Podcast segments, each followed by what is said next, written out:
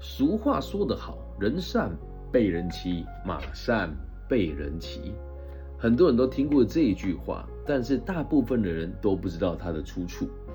先告诉大家啊，这一句话出现在第一次经典名著有用到这一句话的这个创作，不要怀疑，就是在四大奇书里面让大家最害羞也最喜欢跟最避而不谈的那一本，没错，就是《金瓶梅》在第七十六回当中。所以你真的要说的话，这一句话它根本不算是一句成语，但大家一直传颂它。你常常听他讲啊，人善被人欺，马善被人骑，或者常常听别人在转述这些内容。然后呢，在我们台湾的官方的教育单位就把它认定为一句成语了，够荒唐了吧？你去教育部的网站查，它就是把它列为是一句成语哦。那呃，从我个人的角度出发，我并不认为它是一句成语，顶多就算是一句顺口溜或者是俗谚。但很多人都会把这句话拿来挂在嘴边。所以呢，用个体心理学的角度，用一个在各个单位授课的老师的角度，带给大家一个不同的思维与观点。之所以这句话在我们台湾的近代社会会带来这么多的共鸣，那其实也是源自于我们在台湾每四年就要就要展开一次族群分裂的集体行动。那碍于这个节目的尺度，还有这个我们的中立的原则，我们就不展开来谈了。那如果你想要知道为什么台湾每四年就会有一次族群对立跟大家互相谩骂的情形发生，你再私讯我，我再一一回答你们。不要以为这个事情是鬼扯哦，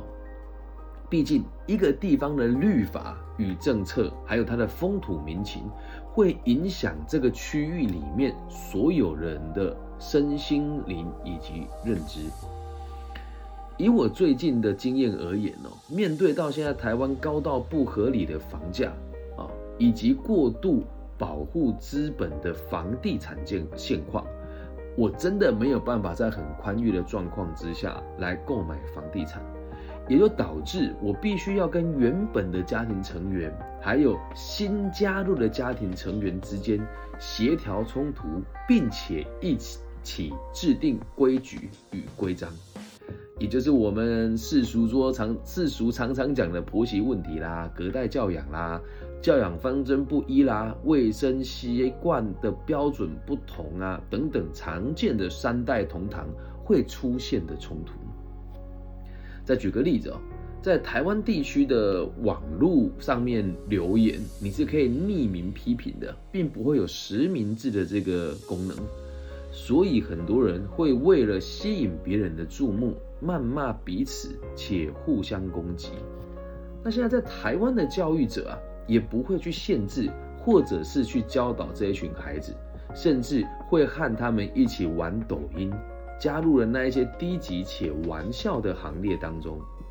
那最后呢，像我这种没有陪孩子去拍那一些比较胡闹的段子的老师，会被别人讲我跟不上潮流。那陪着孩子胡闹的教育者，就会又被传统学派的人批评他们不入流。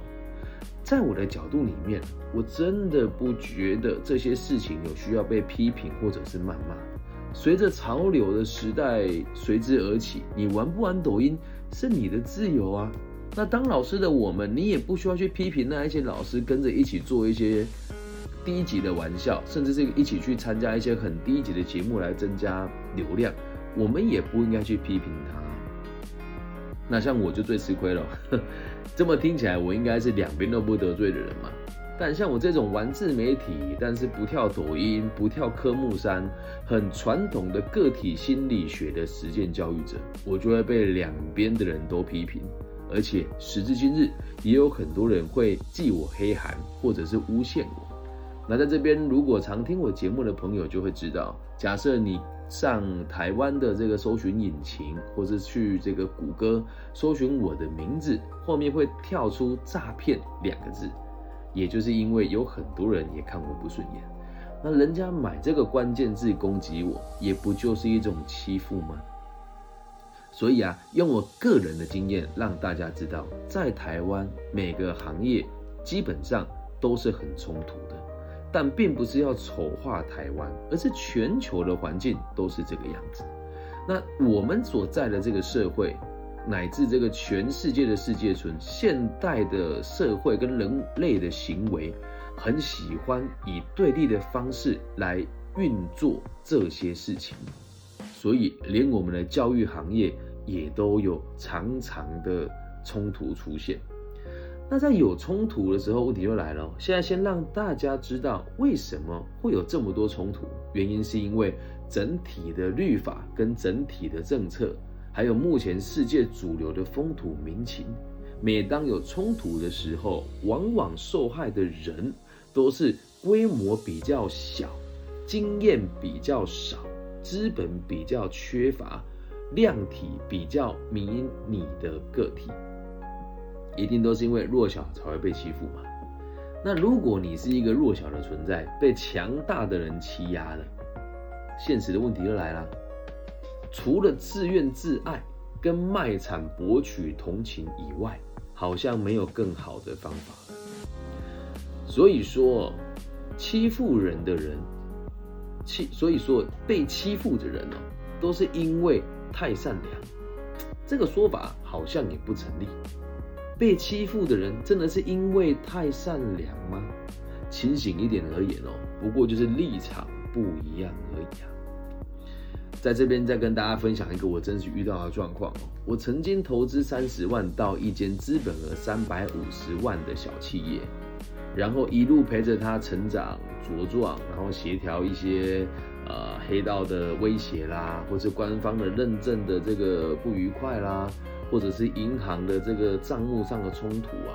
一路陪伴他到这个一间店变成四间店、五间店，然后市值从三百五十万成长到一亿多。结果我的合伙人呢，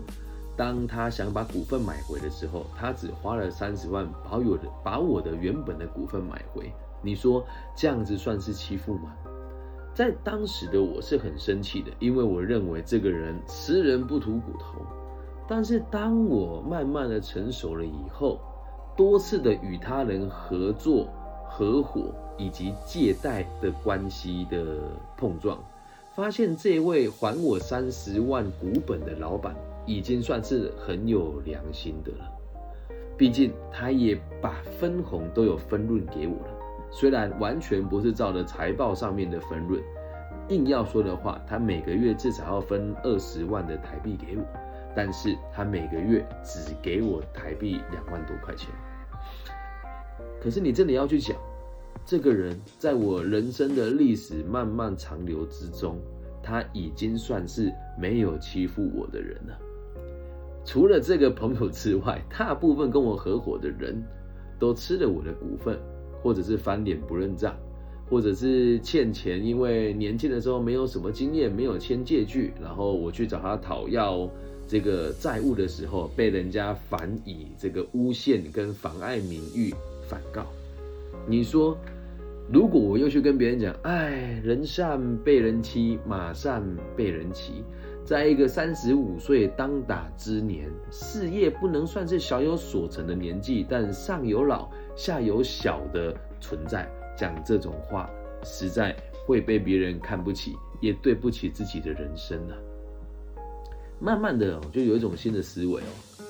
别人敢吃我，敢占我便宜，谁应该负最大的责任呢？不要怀疑，肯定是我自己啊。被欺负一定都是自己的责任。所以当你慢慢成长，慢慢茁壮，慢慢握有更多资源跟有更良善的人脉以后，你就不会再以受害者的角度来看待这个世界，也就不会觉得是因为自己善良才被欺负。清醒一点啊，会被欺负，说到底都只有一个原因，就是因为你的能力不足，那被别人占便宜也是自然而然的。所以不要再以为善良的人就会被欺负，善良的你如果同时也很强大，有能力伤害他们，但你选择包容，那你给予这些伤害你的人就是怜悯与慈悲心，甚至你的不反击也是一种对他跟对世界的爱。很多人会因为被欺负过一两次就决定不当善良的人，那你要想啊，那如果你当不善良的人，这时候无意之间你也会成为下一个加害者。因此也希望让大家理解，很多人都认为善良就应该要这个温文儒雅，要温良恭俭让。你知道吗？孔子啊，为什么要跟子路跟子贡他们玩在一起呢？释迦牟尼为什么出来宣扬他的理念，要带着一千两百五十个人呢？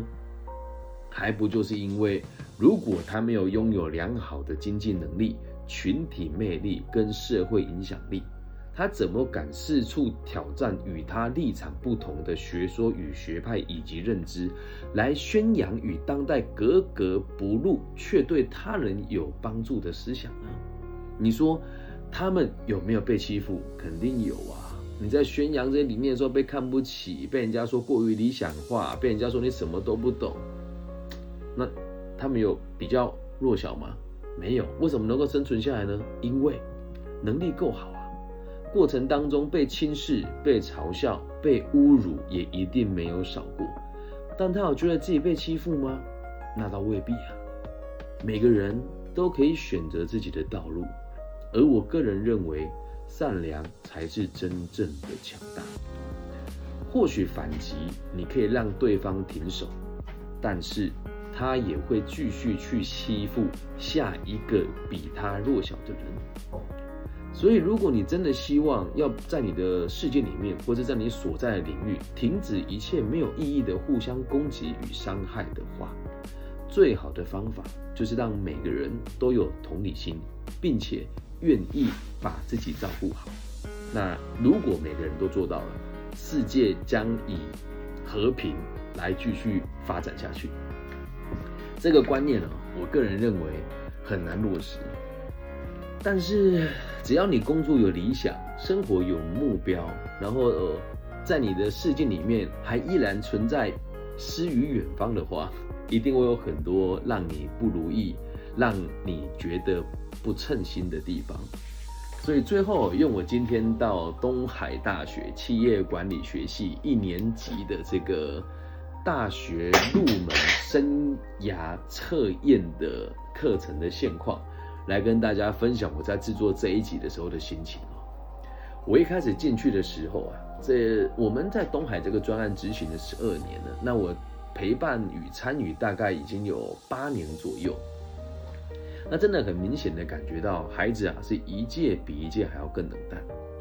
那说真的，我在现场很用心的制作简报，带他们看他们的课纲，然后计算他们现在读书的成本，那并且跟他们分享每一堂课上的东西是什么，甚至告诉他们，如果找不到工作来找学长，如果课业上有问题来找学长，因为确实在商学院的这些科目我基本上都读过一次。呃，在这个大概二零零七年的时候，我在东海读的是会计系，那在二零二三年，今年刚毕业，我读的是企业管理学系的中高阶管理硕士在职专班，所以基本上管理学院开过的课 百分之七十 我应该都上过。那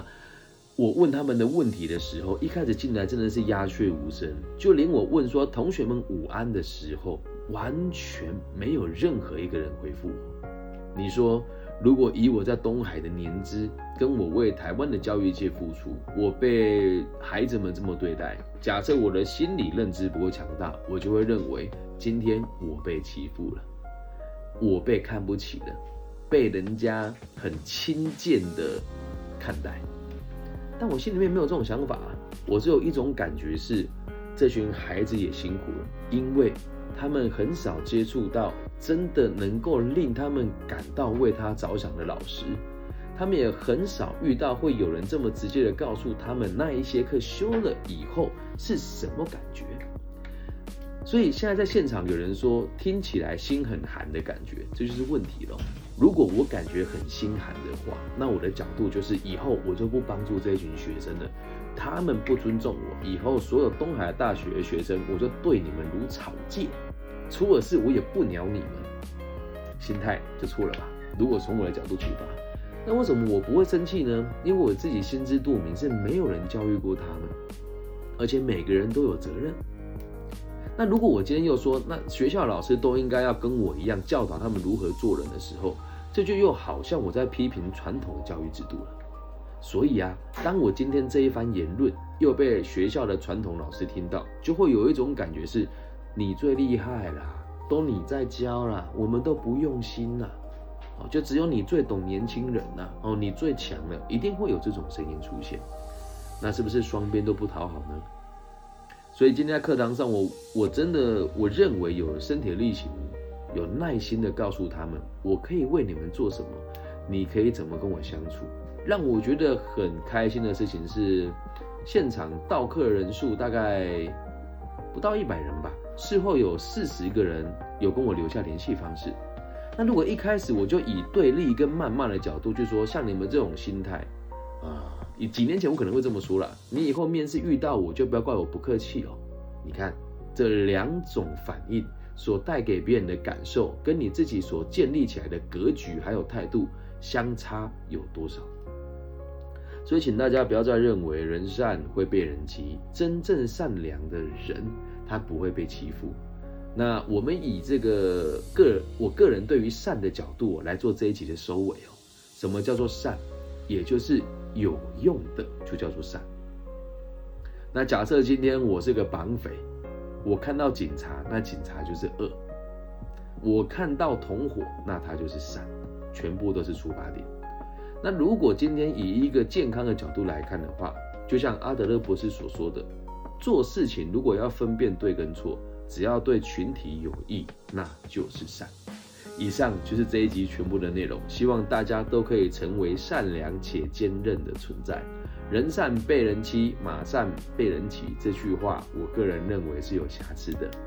应该要说成或者是要理解成，我会被欺负是因为自己不强大。那如果强大到别人欺负我，我又没有感觉的时候，那我才是真正的仁者无敌。以上就是这一集全部的内容，希望大家喜欢。如果你也喜欢我的节目的话，请务必帮我分享、按赞加订阅。感谢大家今天的收听，希望我们节目的存在都可以带给这个世界更多安定的可能性。我爱你们，大家晚安，拜拜。